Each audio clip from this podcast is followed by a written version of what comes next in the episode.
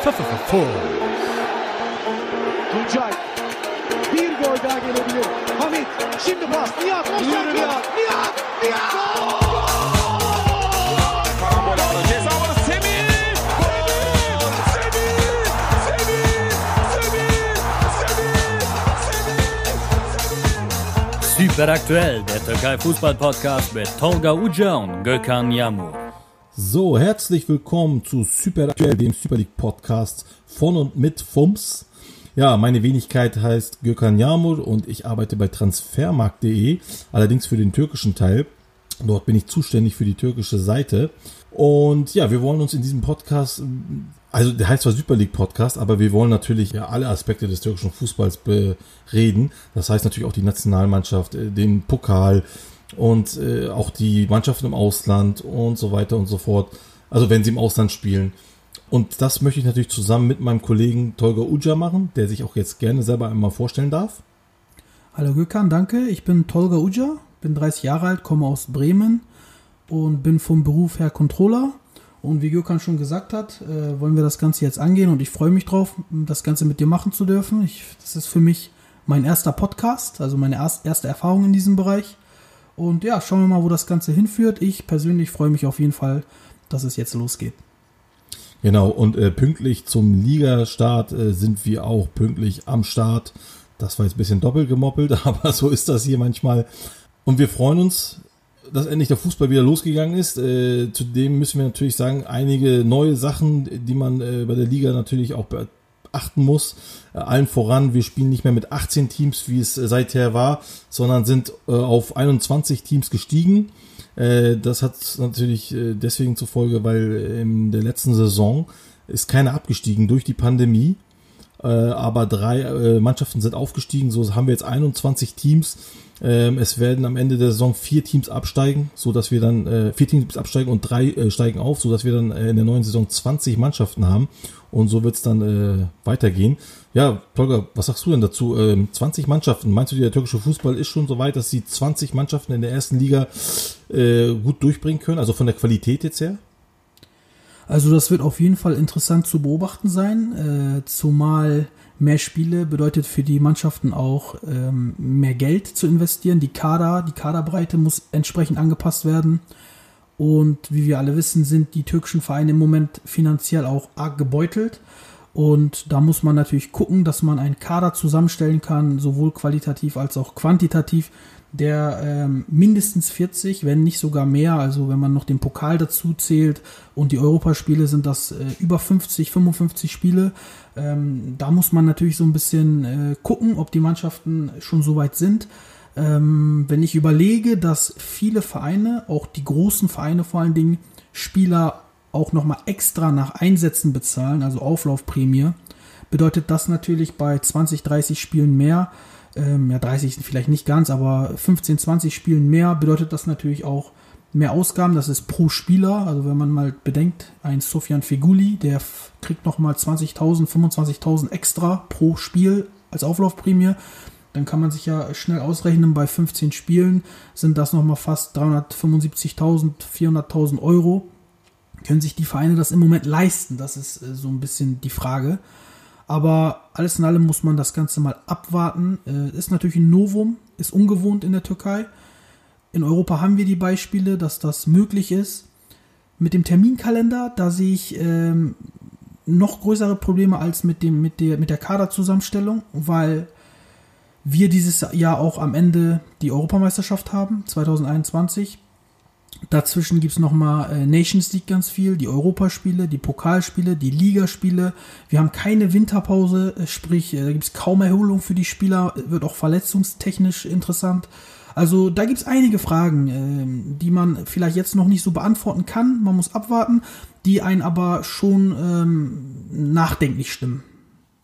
Ja, definitiv äh, straffes Programm, das wir dann äh, in dieser Saison sehen werden. Und ähm, ja, was dann im Endeffekt dabei bei der EM dabei rauskommt, ob die Spieler dann natürlich auch platt sind, werden wir dann sehen. Ähm, eine weitere Entscheidung vom TFF ist, also die türkischen Fußballverband, ist ähm, die Ausländerregelung. Es sollte eine neue Ausländerregelung kommen, eine Begrenzung, eine sehr umstrittene ähm, Entscheidung von der TFF Ähm, die wurde jetzt auch wieder äh, ja, nach hinten verschoben um ein Jahr. Es sollte erstmal natürlich hier die Plusregelung wiederkommen. Ähm, jetzt musst du mir ganz kurz helfen, Tolga, 8 plus 6 und danach immer weiter runter. Ähm, Genau. Bis runter zu 6 plus 4.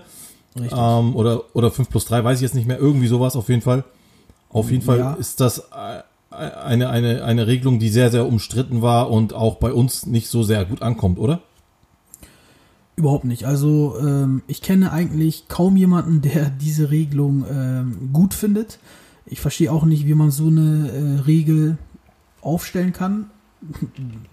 Ich verstehe, warum, warum es so weit kommt, weil, weil die Entscheider, Entscheidungsträger meist nicht vom Fußball kommen in der Türkei. Das ist ein Riesenproblem. Deswegen kommen auch so für uns komische, un, äh, ähm, nicht verständliche Regelungen zustande. Denn eins muss man ganz klar sagen, diese Ausländerregelung, also mal von den plus zwei äh, und so wei- weiter mal abgesehen, das ist sowieso nochmal Quatsch, weil was heißt plus zwei?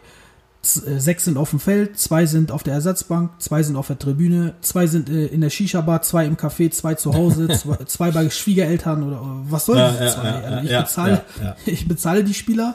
Äh, Wenn es schon eine äh, Begrenzung gibt, dann äh, soll es eine klare Begrenzung geben. Am besten soll es aber gar keine Begrenzung geben.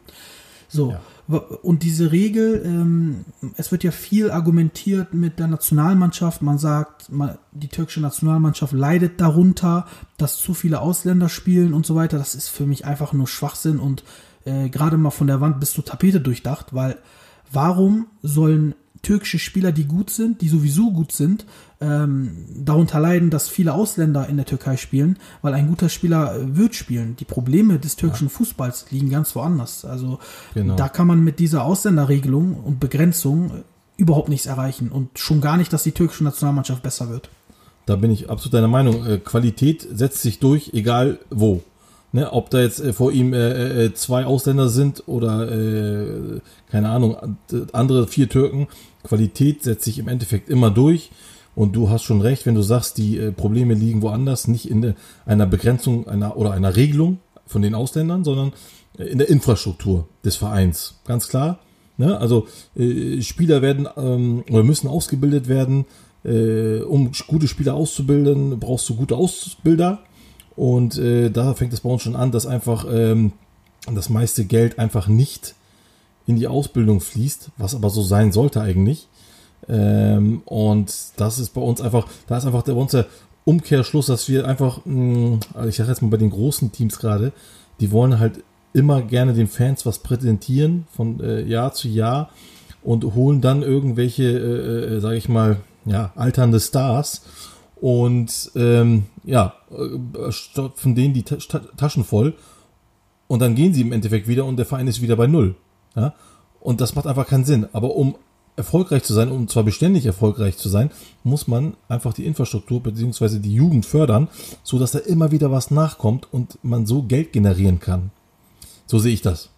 Ganz genau, also bin ich voll deiner Meinung, wenn man mal überlegt, die Türkei hat 82 Millionen Einwohner und mit fast 17 Prozent, äh, äh, also fast 17 Prozent von diesen 82 Millionen sind zwischen 15 und 24.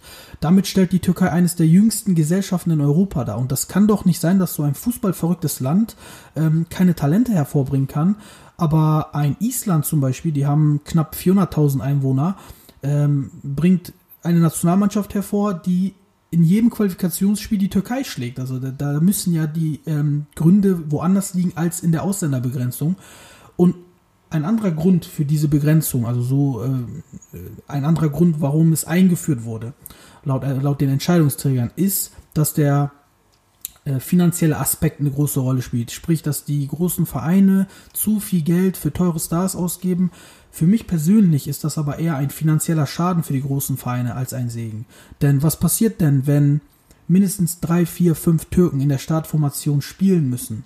Dann suchen sich die großen Vereine natürlich für die Positionen, die verfügbar sind, gute Ausländer, Stürmer, Torwart äh, oder Sechser für die wichtigen Positionen. Und für das, was übrig bleibt, schauen sie sich in der Türkei um. Wer läuft da rum, der halbwegs auf den Beinen stehen kann? Ähm, dann kommen sie auf einen Nasem Sangare, der vielleicht außerhalb der Türkei maximal anderthalb Millionen wert ist und da wird äh, sich dumm und dämlich geboten und irgendwann wird er für acht Millionen verkauft und kriegt zweieinhalb Millionen Gehalt und äh, sitzt seinen Vertrag fünf Jahre aus, obwohl er nicht vernünftig spielt. Genau das ist doch der finanzielle Schaden dann für die Vereine. Genau dann gehen sie doch pleite. So ist es. Ne, also man muss sagen, der, der Markt wird verfälscht durch diese Preise dann. Und äh, diese Verfälschung gilt dann natürlich nur für die türkischen Spieler. Und damit, das ist ja Augenwischerei. Ne? Also damit äh, schaden wir uns ja selber, wie du schon sagst. Äh, wir fühlen uns äh, gut, indem wir irgendwas gemacht haben. So, jetzt haben wir was gemacht, jetzt spielen die türkischen Spieler. Aber es kommt ja halt einfach keine Qualität dabei raus, weil die Spieler dann denken einfach, äh, was denn? Ich habe doch meinen Stammplatzgarantie. Ja? Ähm, ich habe hier keinen kein, kein Ausländer, der mir den Platz wegnimmt, sage ich jetzt mal so. Und dann kann ich äh, mich auch mal ein bisschen, äh, kann auch ein bisschen ruhiger angehen lassen. Ich spiele sowieso. So, und das heißt, äh, kein Ehrgeiz da, Wettbewerbsbedingungen sind nicht da. Und so ähm, haben wir dann immer wieder Spieler, und das ist ja sowieso bei uns das Problem in der Türkei, bei den türkischen Spielern. Sie spielen dann mal zwei, drei Spiele richtig gut und ruhen sich dann auf deren Lorbeeren aus und spielen danach mal wieder acht, neun, zehn Spiele schlecht. Um dann wieder zwei Spiele gut zu spielen. Und das nennen sie dann, ähm, ich spiele doch gut oder gute Saison gespielt. Und das ist es eben nicht. Ne? Also äh, ich ziehe für jeden türkischen Spieler den Hut, der dann auch ins Ausland geht, sich halt nicht bei Fener, Besiktas oder Galatasaray ausruht, sondern sagt, ich nehme das an. Äh, zum Beispiel, ich nehme jetzt mal als Beispiel Oka Yokuschlu, der dann auch sagt, okay, ich nehme das mal an, gehe nach Spanien und mache da äh, mein Ding. Da muss er sich nämlich von Null beweisen. Und das gilt auch natürlich auch für andere Spieler. Und ähm, das würde ich halt auch bei anderen äh, bei anderen jugendlichen türkischen Spielern gerne sehen, wie jetzt zum Beispiel bei Mustafa Kappe, auch wenn da jetzt natürlich andere Sachen passiert sind im Hintergrund. Aber ich finde es einfach gut, wenn junge Spieler ins Ausland gehen, weil sie dort eine ganze Menge äh, lernen. Ne? Ja. Ja, da, da bin ich voll bei dir und äh, was wir auch beobachten können, ist, seitdem es diese Ausländerbegrenzung nicht gibt, seit 2015, wird der Weg nach Europa auch nicht mehr so blockiert, den jungen Spielern, weil sie sich halt nicht mehr als Konstante des Systems sehen, sprich sie äh, sind dem Konkurrenzkampf ausgesetzt, wie du das schon gesagt hast, und ähm, nehmen diesen auch an. Und wir können sehen, seitdem es diese Lockerung gibt, 2015, sind Zeki Çelik, Çağlar Söyüncü, Ozan Kabak, Yusuf Yazıcı, Cengiz Ünder, Mert Çetin und so weiter, da kann ich noch, noch bis morgen früh weiterzählen, unglaublich talentierte türkische Spieler ins Ausland gegangen. Warum? Weil ihnen auch der Weg frei gemacht wurde. Wenn man jetzt mal überlegt, okay, ähm, die TFF führt eine Regel ein, äh, dass mindestens vier Türken und mindestens zwei Jugendspieler des Vereins spielen müssen. Was machen denn die Vereine? Die denken sich dann, okay, ich habe einen Ozan Kabak, ich habe aber keinen zweiten, der halbwegs Fußball, vernünftig Fußball spielen kann. Das heißt, ich behalte den Ozan Kabak mal lieber in der Hinterhand. Ich verkaufe den nicht, weil ich könnte ihn ja irgendwann mal systembedingt gebrauchen. Und wenn ich ihn wegschicke, dann wird es schwer, einen vernünftigen Jugendspieler zu finden.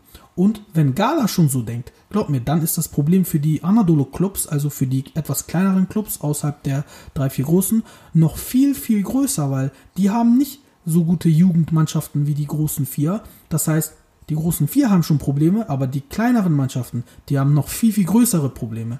Was noch, noch, also was ich sehr schade finde, weil gerade in den letzten drei, vier Jahren, nachdem diese Ausländerbegrenzung äh, aufgehoben wurde, haben diese Anadolu-Clubs die Lücke fast komplett geschlossen zu den Großen. Also es gibt kaum noch Ja. Favoriten in den Spielen.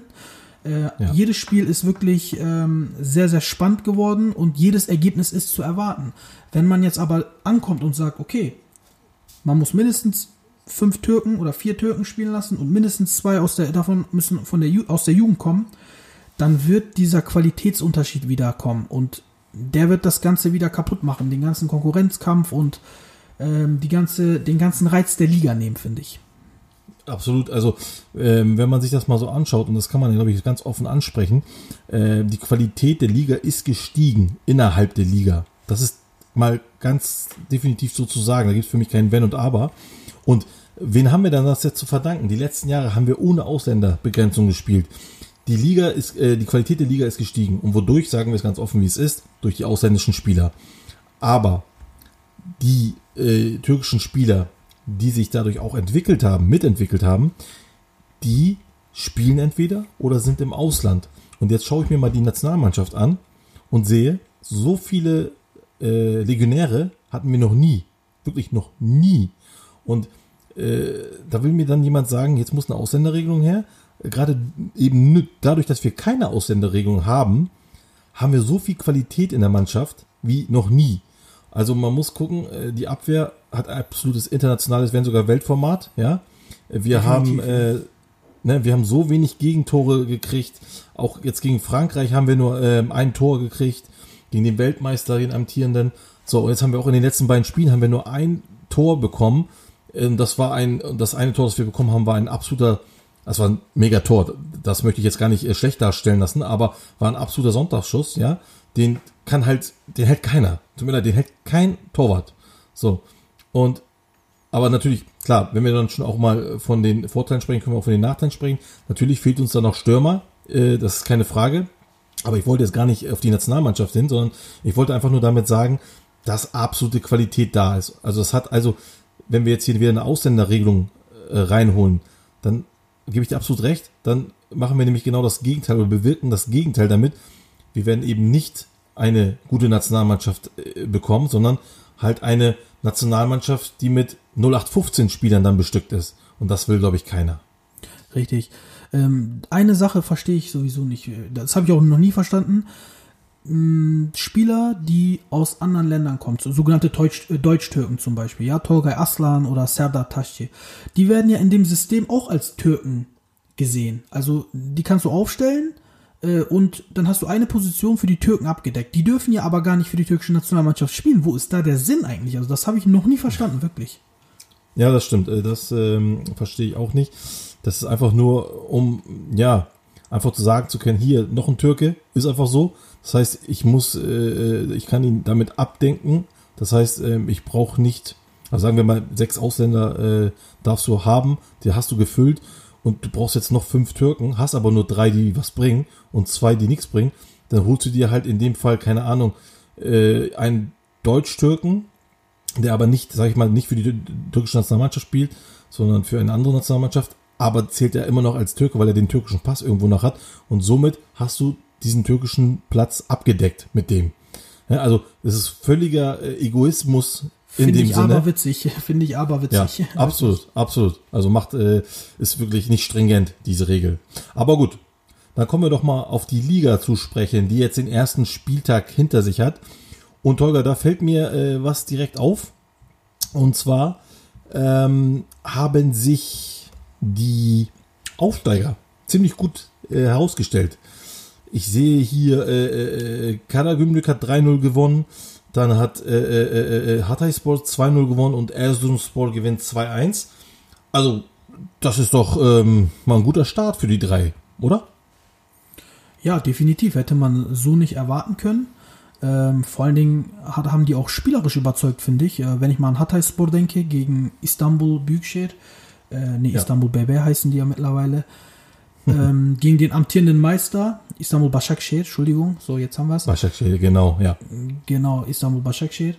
Ähm, gegen den amtierenden Meister und ich finde, die haben da taktisch eine Meisterleistung Ja. hingelegt, standen hinten wirklich super und haben vorne die vier Angreifer mit Selim Ilgaz, äh, mit Gökhan Karadeniz, mit ähm, Ruben Ribeiro, der wirklich super gespielt hat und Mam Diouf waren die brandgefährlich und ähm, die haben mich schon wirklich sehr, sehr positiv überrascht. Ich hätte nicht gedacht, dass das Hatayspor so stark ist und ich glaube, die werden noch einigen wehtun, wenn die so weiterspielen. Vor allen Dingen noch von der Bank kommt ein Adama Traoré, ähm, der hat ja auch internationales Format, der hat jahrelang bei Monaco gespielt und der hat auch sofort gezeigt, dass er ein Unterschiedsspieler sein kann. Super Spieler, super Technik.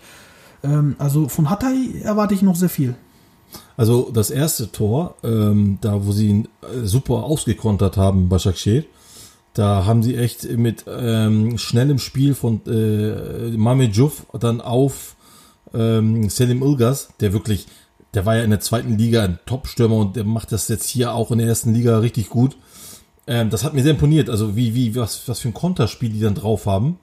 Auf der anderen Seite muss ich sagen, hat mich Başakşehir äh, ziemlich enttäuscht.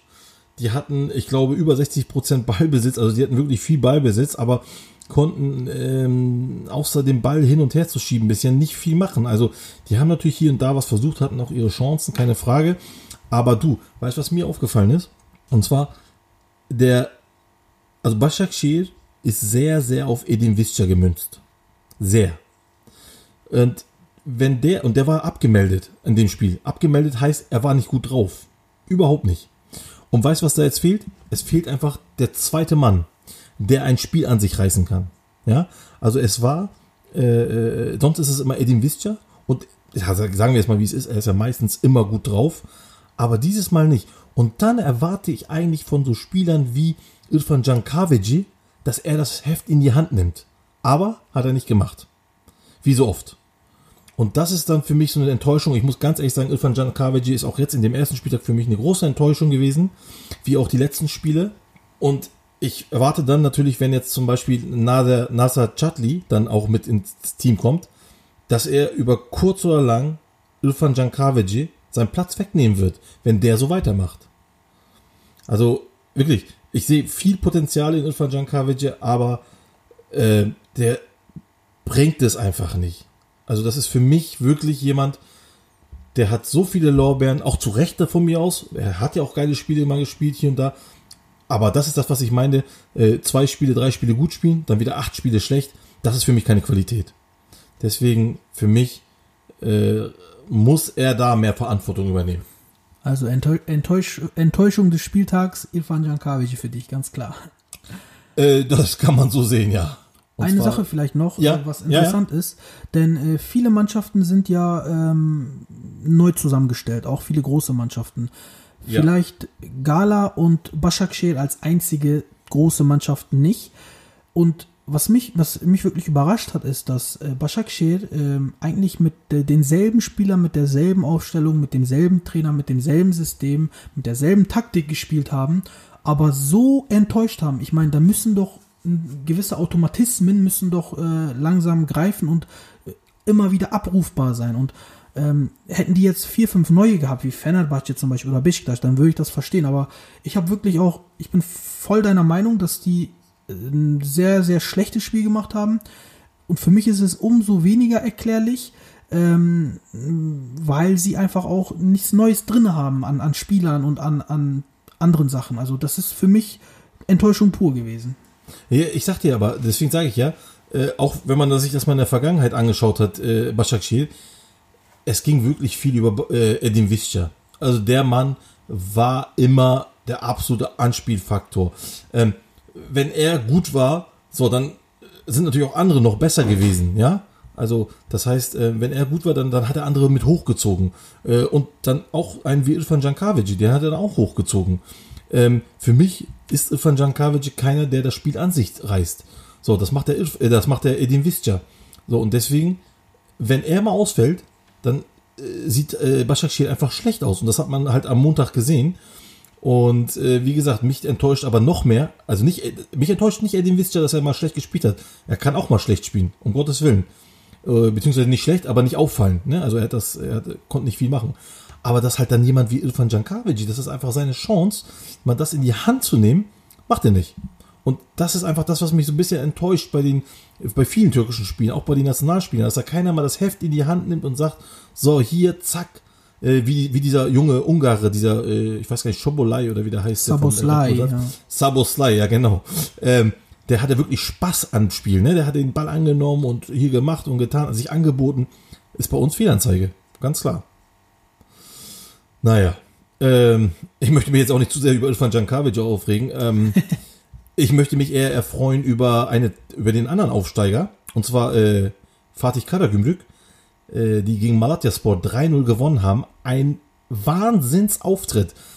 Ähm, ich glaube, das hatte ich dir schon mal gesagt, Holger, dass äh, ich nicht so von ähm, nicht so sehr erstaunt von ihren Transfers bin, sondern mehr von der ähm, von der Mannschaft, die sie ja eh schon haben, ja, mit Erik Sabo und äh, Sobiek und wie sie nicht alle heißen die haben ja schon an sich eine richtig geile Mannschaft und der Unterschied zwischen Hatayspor und Karagümrük, weil Hatayspor ist auch eine geile Mannschaft, äh, also auch schon im Aufstieg, ist der, Hatayspor war im Kollektiv richtig gut.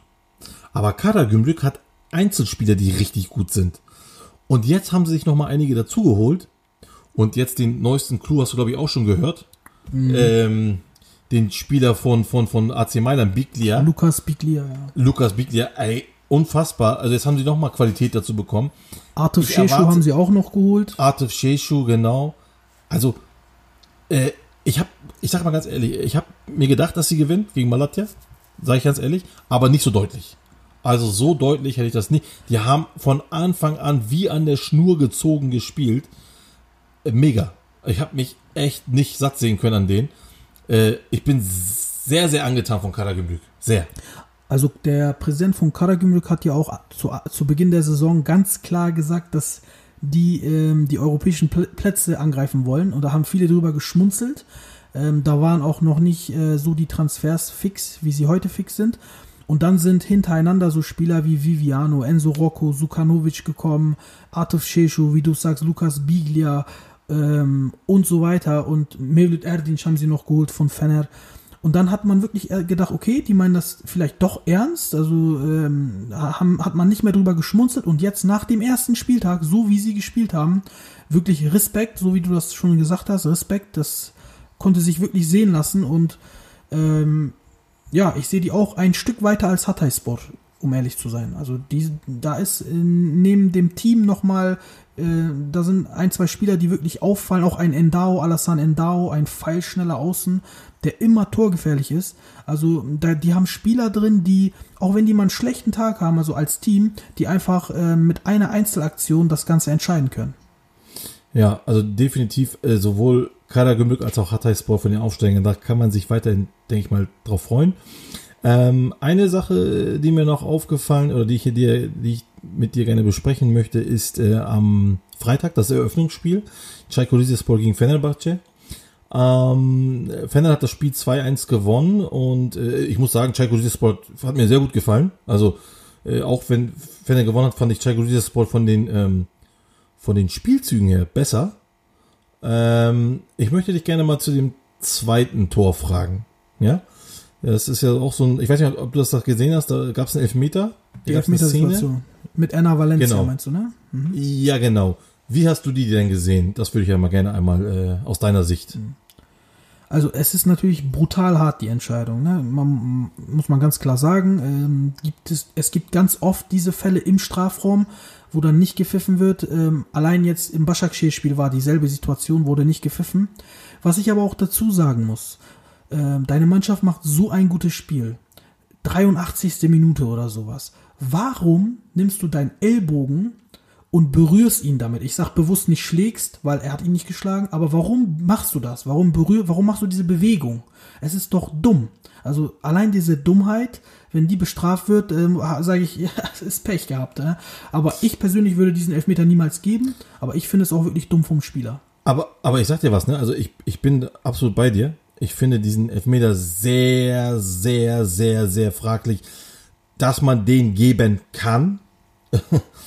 ich sag mal so, von 20 Fällen vielleicht zweimal gibt man den. Ja, ja? So, das kann man mal sagen, okay, ist Pech. Ja.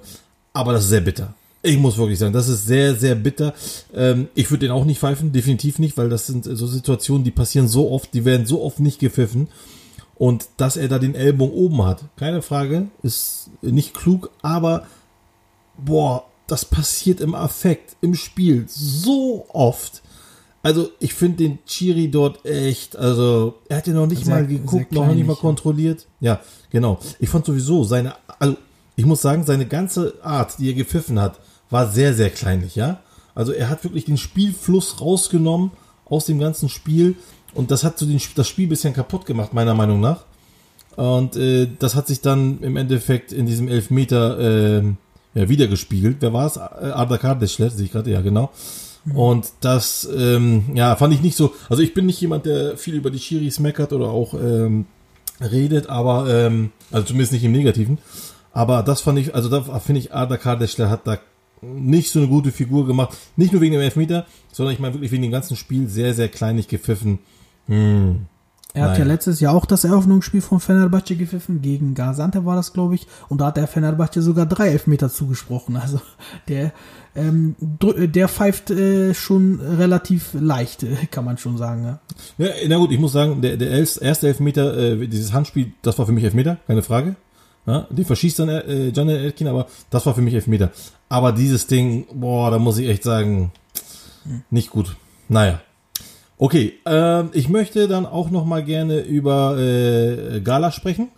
über Galatasaray. Die haben ja auch praktisch, ähm, wie du es schon angesprochen hast, äh, mit einer Elf gespielt, die äh, so aussah fast wie die äh, vom letzten Jahr. Ich, also ich habe hier, glaube ich, drei neue. Äh, äh, Emre Kılınç, Arda Turan und El Abdellaoui. Genau. Ne? Also den, den Torwart habe ich jetzt erstmal nicht dazu gezählt, Fatih Öztürk, weil der gehört jetzt nicht zum taktischen äh, Dings hier Know-how dazu. Deswegen, ähm, ich muss sagen, äh, du kannst mich gerne korrigieren. Ähm, äh, die Leute, die ich letztes Jahr überhaupt nicht gut fand, äh, also in der, in der, in der äh, letzten Saison noch am Ende nach der, Pan äh, nach der Pandemie, äh, Belhanda und Thailand Antalyalı waren für mich echte Grotte. Die haben dann gegen ähm, Gaziantep so geil gespielt, also so sicher, so passsicher, das, ich habe die gar nicht wiedererkannt. Also das war richtig gut.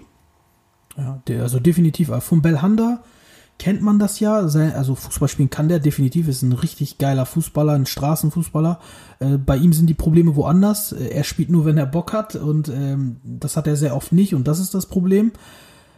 Aber bei Talian Antalyalı war ich auch wirklich äh, sehr, sehr überrascht, dass er äh, so ein Spiel gemacht hat. Zumal er auch das erste Mal auf der 6 gespielt hat. Er ist ja normalerweise ein Zehner, maximal ein Achter, aber auf der 6 jetzt notgedrungen, weil Gala keinen Sechser transferieren konnte und zwei Sechser verloren hat, hat er äh, dort gespielt und er hat seine Sache wirklich sehr, sehr ordentlich gemacht. Sowohl im kämpferischen als auch im technischen Bereich. Der hat manchmal äh, Pässe rausgehauen. Da habe ich gedacht, okay, Respekt, das hätte ich jetzt von einem Thailand nicht erwartet. Also ein sehr, sehr gutes Spiel gemacht. Ja, äh, was mich noch ein bisschen überrascht hat an dem Spiel war tatsächlich, dass äh, Ryan Babel eingewechselt wurde. Ich dachte, der hat da nicht so einen guten Stand. Äh, Habe ich da was Falsches gehört oder äh, weißt du da was? Nee. Weißt du da mehr? Nee, der hat, der hat definitiv keinen guten Stand und Fatih Terim plant eigentlich auch nicht mit ihm, äh, das, was man so hören kann. Äh, ich kann mir vorstellen, dass er ihn nochmal ähm, ans, in, ins Rampenlicht bringen wollte, um halt Angebote reinzuholen. Weil wenn Ah, du ihn ja. jetzt gar nicht mehr spielen lässt und ihn verrotten lässt auf der Tribüne, kriegst du natürlich keine besseren Angebote. Und das war auch, glaube ich, der Grund, warum ein Belhanda durchgespielt hat. Er wird ja auch wahrscheinlich verkauft jetzt, äh, soll schon relativ weit sein. Drei Clubs sind hinter ihm her, äh, eine Bundesligamannschaft sogar auch, äh, eine arabische Mannschaft und eine französische. Äh, hat ja sein Berater auch bestätigt. Ich glaube, Fatih Terim lässt diese Spieler nochmal spielen, um zu zeigen, okay, ähm, wenn es keine vernünftigen Angebote gibt, dann kriegt ihr diese Spieler auch nicht, weil die sind immer noch was wert für uns. Das ist nochmal so eine psychologische Komponente.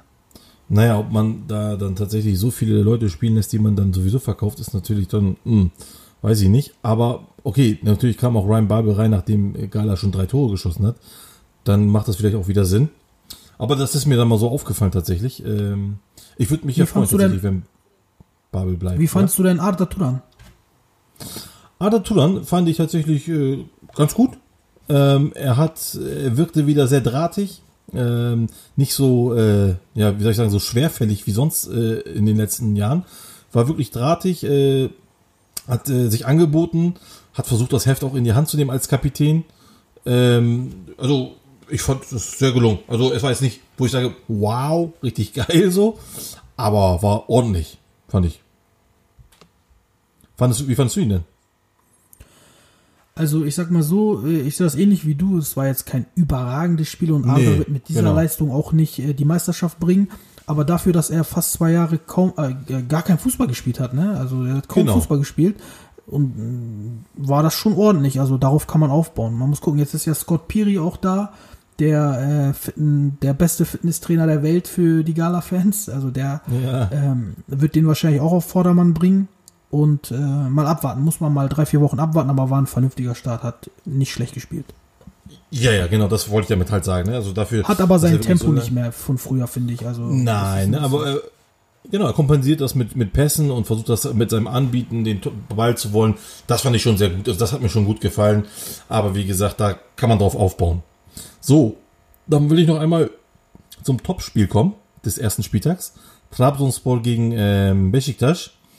Ähm, da ist mir als erstes mal aufgefallen natürlich, dass ich hatte jetzt, ähm, ich hatte mit, äh, das muss ich den Leuten einmal kurz erzählen, mit Tolga Uja einmal kurz darüber gesprochen, wen du favorisierst, wen ich favorisiere. Äh, Tolga hatte eher Besiktas favorisiert, ich eher Trabzonspor. Allerdings muss ich sagen, ich hätte echt damit gerechnet, dass dann ähm, ein der Neuzugang Trönson und Sirlot spielt, also die beiden Kumpels sozusagen, die ja ein bisschen eine Symbiose miteinander haben, auch im Spiel, äh, die waren leider nicht dabei. Trönson hat sich leider äh, kurz vorher äh, verletzt, ist jetzt ein halb, halbes Jahr weg.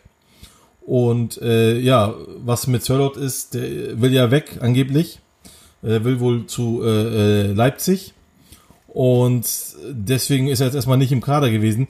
So, also ohne Sörlot, so sieht man schon, oha. Und auch ohne José Sosa, da sieht man schon, da hat ähm, Trabzonspor Schwierigkeiten im Spiel. Es kann jetzt natürlich auch sein, dass das jetzt durch erstmal die Pause jetzt wieder erster spielt, dass sie sich erstmal wieder finden müssen, weiß ich nicht. Aber das sah auf jeden Fall nicht souverän aus. Oder? Ja, also, also im, ich hatte, Ja. Ich hatte ja auf die Karte gesetzt, dass Besiktas schon zwei, zweieinhalb Wochen Vorbereitung in den Knochen hat, weil sie halt ähm, das Champions League Qualifikationsspiel gegen PAOK sehr, sehr früh hatten. Äh, ich dachte, dadurch werden sie einfach ähm, ja fitter, fitter ist vielleicht das falsche Wort, aber bereiter, also mehr äh, besser vorbereitet auf die Saison, so kann man es vielleicht sagen.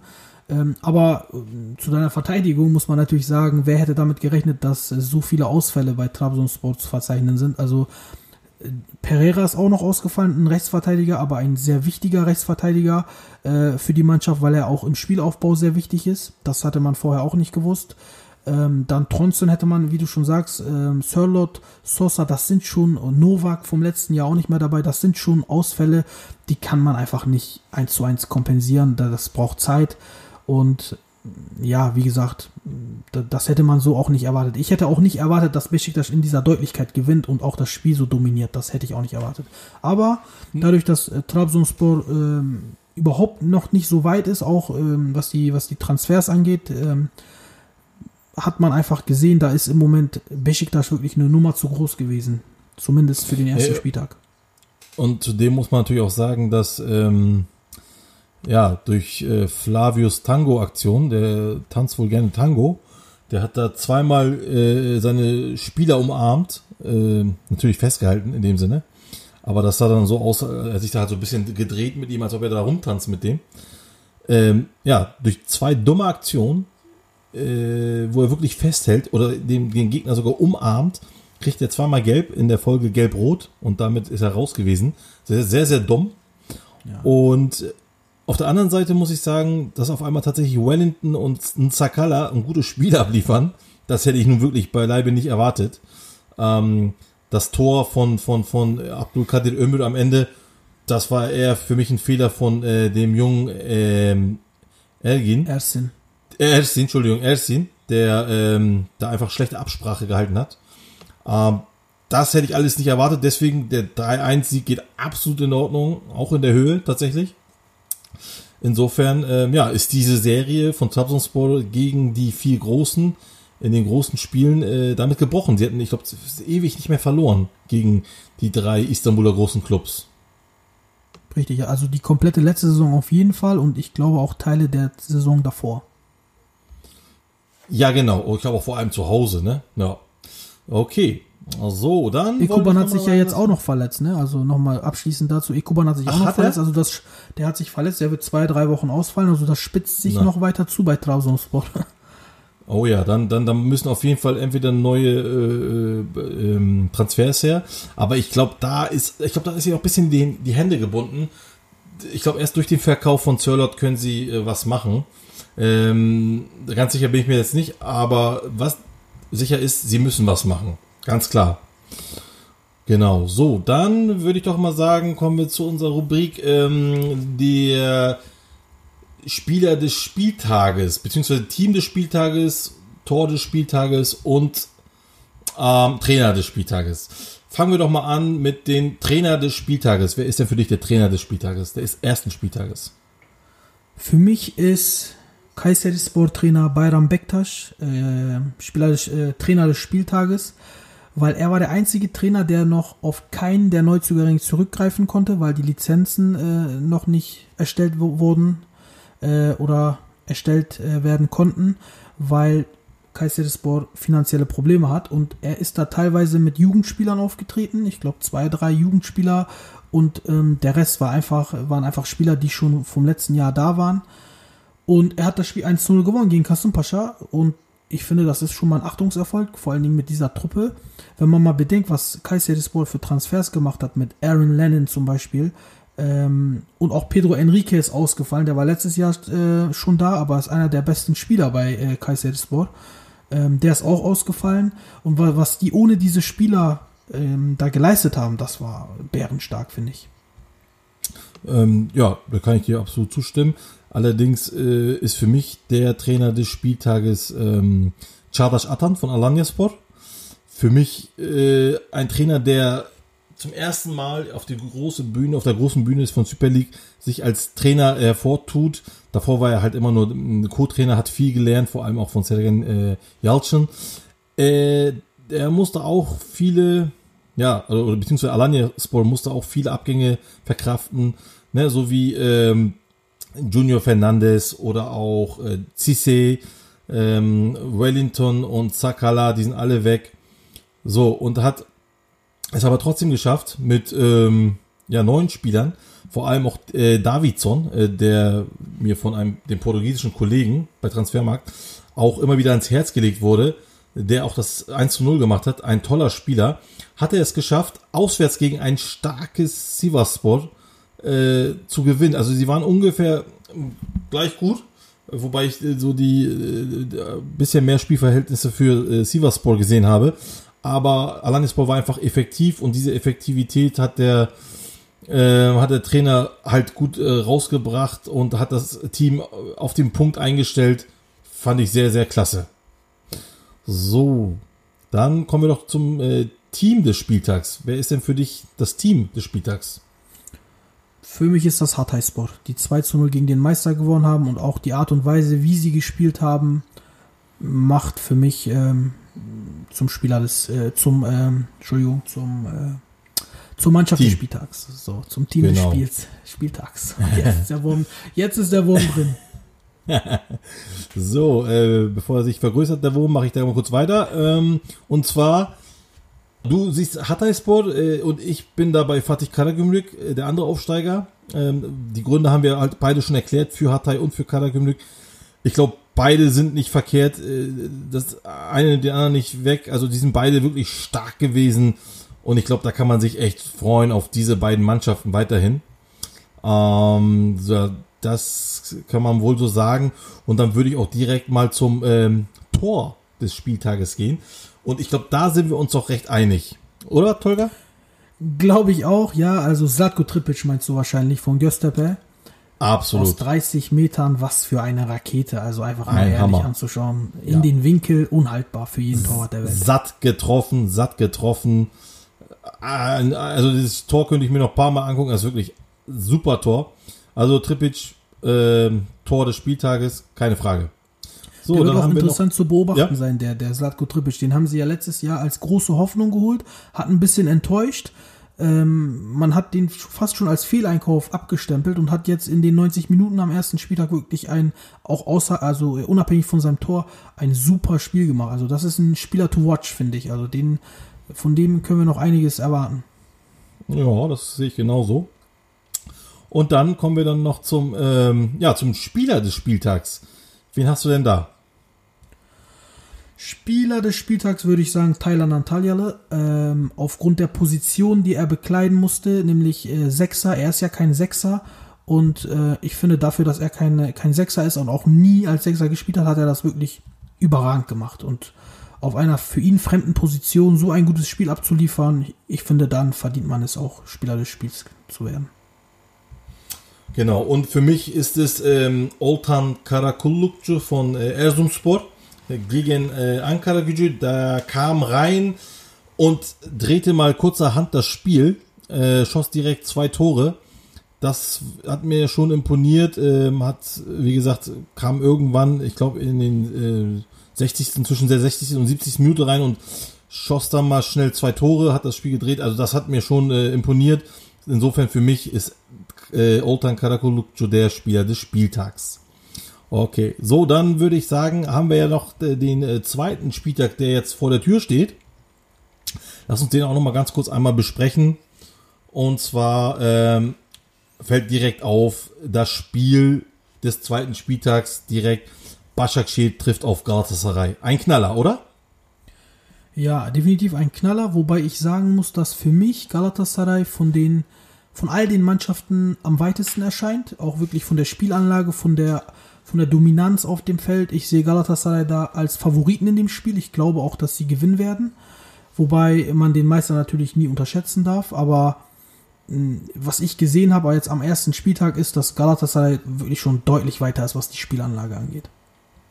Ja, wie gesagt, ich glaube bei mir, äh, wie ich es vorhin gesagt habe, es kommt wirklich, glaube ich, auch auf Edin Visca an, wie er drauf ist. Ne? Also äh, man kann jetzt nicht sagen, Başakşehir hat jetzt im ersten Spiel scheiße gespielt, die sind scheiße drauf, würde ich gar nicht sagen. Ich glaube, äh, erstens äh, muss man wirklich gucken, wenn Edin Visca gut drauf ist, dann ist schon mal 20 Prozent muss man draufhauen auf, das, auf die Leistung von äh, vom Montag. Und wenn dann noch so Leute wie Nasser Chatli kommen oder dieser Bolingo, der auch neu ist, ähm, also zumindest für Nasser Chatli und Raphael kann ich das sagen, die bringen an sich schon mal Qualität mit. So, Molingo oder auch ein Hassan Ali Kaldrin, der jetzt auch neu dort ist, da muss man noch gucken, wie die äh, sich da äh, anpassen ans Team. Aber ähm, grundsätzlich äh, würde ich das gar nicht so äh, eindeutig in Gala-Ecke stellen, sondern ich, das ist schon für mich so ein 50-50-Ding tatsächlich. Es kommt drauf an, wirklich, es kommt vieles auf Edin Visca an und dann auch noch der Faktor Nasser Chatli, der wahrscheinlich später reinkommen wird erst. Äh, und ich sag's jetzt schon mal, wahrscheinlich auch für Irfan Jankavici im Spiel. Ähm, da bin ich dann doch recht gespannt. So, dann, ich habe es ja schon am Anfang gesagt, wir haben 21 Teams in dieser Liga. Das heißt, letzte Woche hat ein Spiel aus, äh, eine Mannschaft ausgesetzt, das war Konyasport. Die sind diese Woche dann dabei. Sie werden jetzt zum ersten Mal spielen, und zwar gegen Gençlerbirliği. Und zu Konyaspor, glaube ich, äh, sehe ich das im Moment nicht so gut bei denen. Die haben ja jetzt auch den Trainer gewechselt wieder, ähm, kurz vor dem Start. Warum auch immer. Aber ich finde das sehr, eine sehr unglückliche Zeit auf jeden Fall. Und deswegen äh, bin ich dort eher schon auf Seiten von Gençlerbirliği, äh, dass die das Ding machen könnten. So, und genau, aussetzen wird Ankara Gücü äh, dann auch noch äh, diese Woche.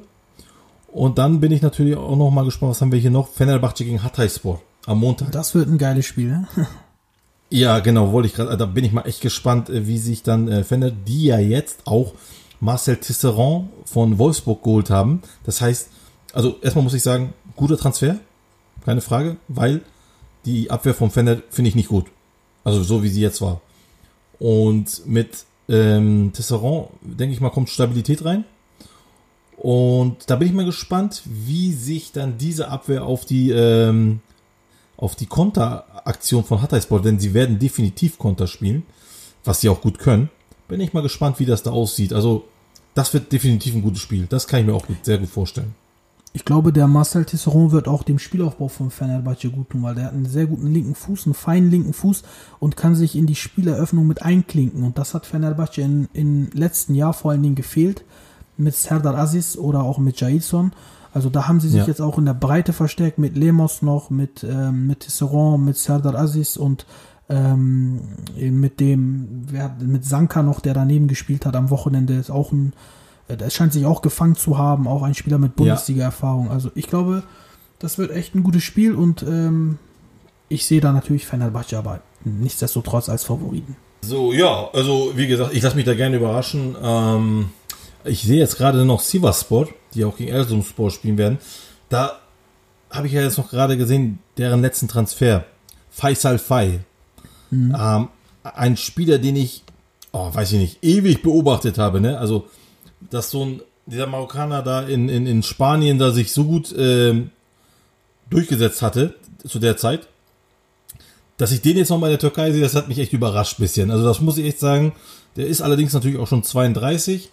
Ähm, aber trotzdem, also muss ich sagen, die Transfers von Sivaspor an sich gefallen mir schon sehr gut. Ja, Definitiv. auch mit, mit, mit, ne, mit Gradell, Ninga, äh, Jorge Felix. Das hat schon internationale Flair. Obwohl man muss sagen, Jorge Felix war für mich der, die Enttäuschung des ersten Spieltags. Der wurde ja nach 45 Minuten ausgewechselt, hatte eine, eine Großchance, die er kläglich vergeben hat und darüber hinaus absolut unauffällig. Der hat ja über 20 Buden letztes Jahr gemacht. Von denen habe ich mir äh, deutlich mehr erhofft, aber ja, man muss den, den Spielern noch ein bisschen Zeit geben, natürlich.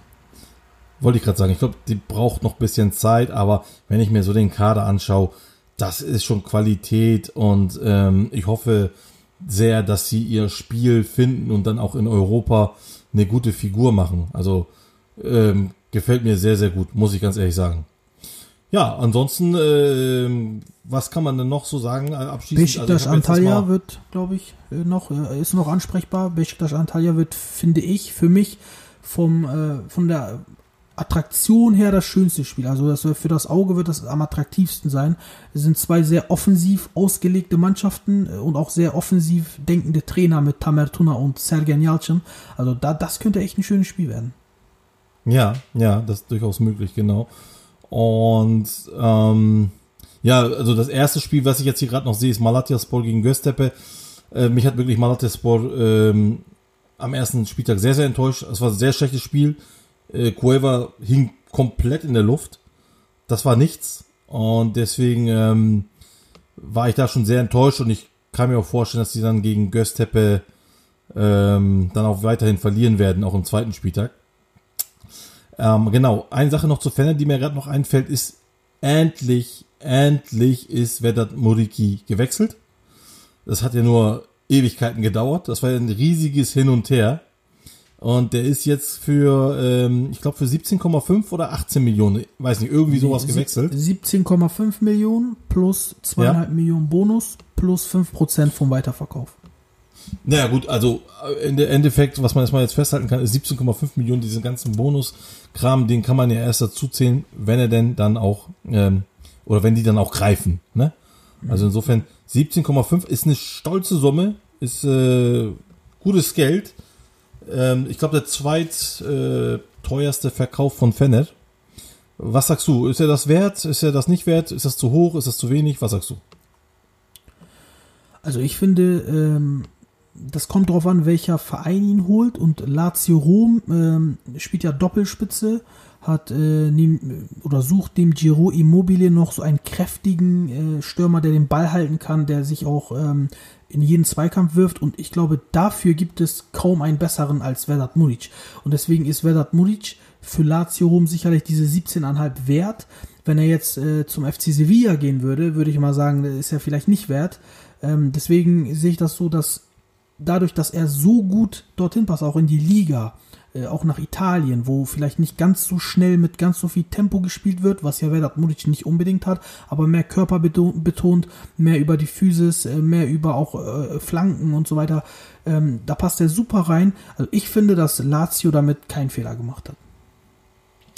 Ja, also ich sehe das ähnlich. Ähm, ich sag selber, dass er im Allgemeinen, denke ich, dass er auch nicht so viel wert ist. Ähm, bei Transfermarkt hat er einen Marktwert von 12 Millionen. Ich hätte ihn so bei 14 bis 15, wenn er normal irgendwo anders auch hingegangen wäre. Aber dadurch, dass äh, der ähm, Iglitare, der Sportdirektor von Lazio Rom ist und äh, er ihn ja auch sehr gut kennt vom Kosovo-Albanien-Verhältnis, ähm, haben sie ihn unbedingt gewollt und das hat natürlich Fenner dann auch ausgenutzt und hat, das, hat den Preis ein bisschen nach oben geschoben. Insofern, ähm, ja, ist ein absolut guter Deal für Fenner und ich denke auch, dass, dass, dass Lazio hier nicht viel falsch gemacht hat. So, genau. So, dann würde ich auch sagen, äh, war das jetzt auch erstmal von der ersten Folge von uns. Ähm, ich hoffe, das hat dir Spaß gemacht, Holger. Also mir auf jeden Fall. Ja, hat mir super Spaß gemacht. Äh, war gut, was zu besprechen. Auf jeden Fall. Ne? Ich hoffe, äh, Also ich hoffe Genau. wirklich, äh, ja, das war jetzt das erste Mal für mich und auch für uns beide so im Duo. Ähm, ich hoffe wirklich, es hat Spaß gemacht und ähm, wenn manche Sachen noch nicht äh, so reibungslos sind, dann entschuldigt das bitte. Das wird sicherlich besser mit den nächsten Aufnahmen, aber im Großen und Ganzen ähm, hoffe ich wirklich, dass ihr Spaß hattet, denn ich hatte sehr viel Spaß. Genau. Mir geht's genauso. Ich hatte auch sehr viel Spaß. Äh, freut mich mit jemandem, äh, der sich auch im türkischen Fußball auskennt, äh, so schön und so sachlich darüber zu unterhalten. Und ich hoffe auch euch Zuschauern hat das Spaß gemacht. Ähm, wenn ihr Anregungen oder Fragen habt, könnt ihr das gerne über dieses Kommentarfeld äh, unter dem Podcast machen oder aber auch über die Social-Kanäle von FUMS, was da alles ist, Twitter, Facebook, alles, was da über FUMS geht, könnt ihr da gerne fragen. Wir äh, lesen uns das durch und werden diese auch äh, in den nächsten Folgen dann auch gerne beantworten. Ähm, insofern würde ich sagen, vielen Dank fürs Zuhören. wir sehen uns bis zum nächsten Mal. Ciao. Bis zum nächsten Mal. Tschüss.